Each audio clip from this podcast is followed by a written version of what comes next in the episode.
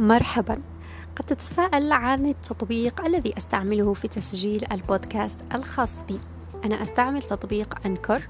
تطبيق فيه العديد من المزايا. ميزته الأولى أنه مجاني مئة بالمئة. ميزته الثانية أنه يقوم أوتوماتيكيا بضغطة زر واحدة بتوزيع ونشر البودكاست الخاص بك في العديد من المنصات. ماذا تنتظر؟ أنت أيضا سمعنا صوتك.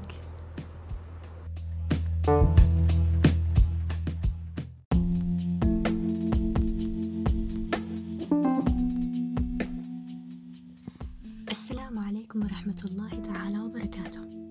اليوم حبيت أشارككم الجزء الثاني من مراجعة كتاب من الذي حرك قطعة الجبن الخاصة بي. بعدما آه، قرأنا أو تطرقنا إلى شخصيات القصة والقصة بالمجمل عن ماذا تتحدث. اليوم قررت أتكلم عن العبر المستخلصة من هذا الكتاب. كتاب جميل جدا.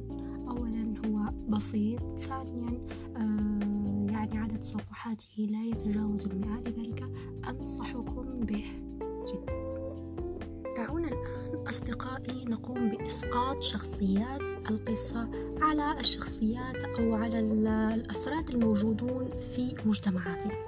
إذا نستطيع تمثيل القزم هم بالأشخاص الذين تعودوا على منطقة الأمان الخاصة بهم كلهم يحصلوا معهم ناتج عن الآخرين الذين يؤمنون خصوصا بنظرية المؤامرة. لا يبادرون أبدا بالتغيير وينتظرون ما ستصل إليه الأمور في النهاية. القزم الثاني وهو القزم هاو. شخص يفكر في حقيقة ما يحصل قد يتأخر في الإقلاع للتجديد لكنه يقلع في النهاية.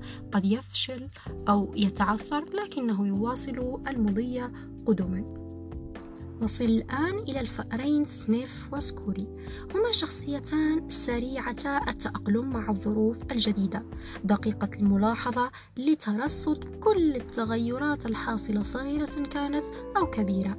لديها غريزة بقاء قوية حيث تبحث, تبحث دائما عن طرق جديدة لمواصلة الحياة مهما كانت شدة الظروف.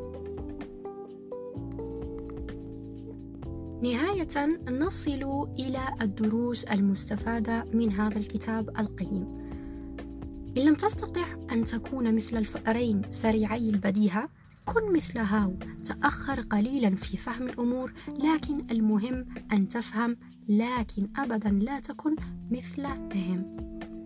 فيقولون أن تصل, أن تصل متأخرا خير من أن لا تصل. الخلاصة من كل هذه القصة أنه إذا تغير الوضع عندك تغير أنت.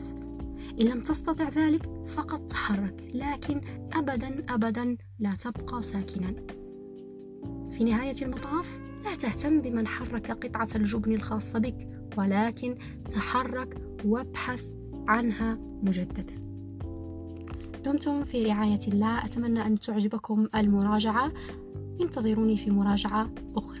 دمتم بخير.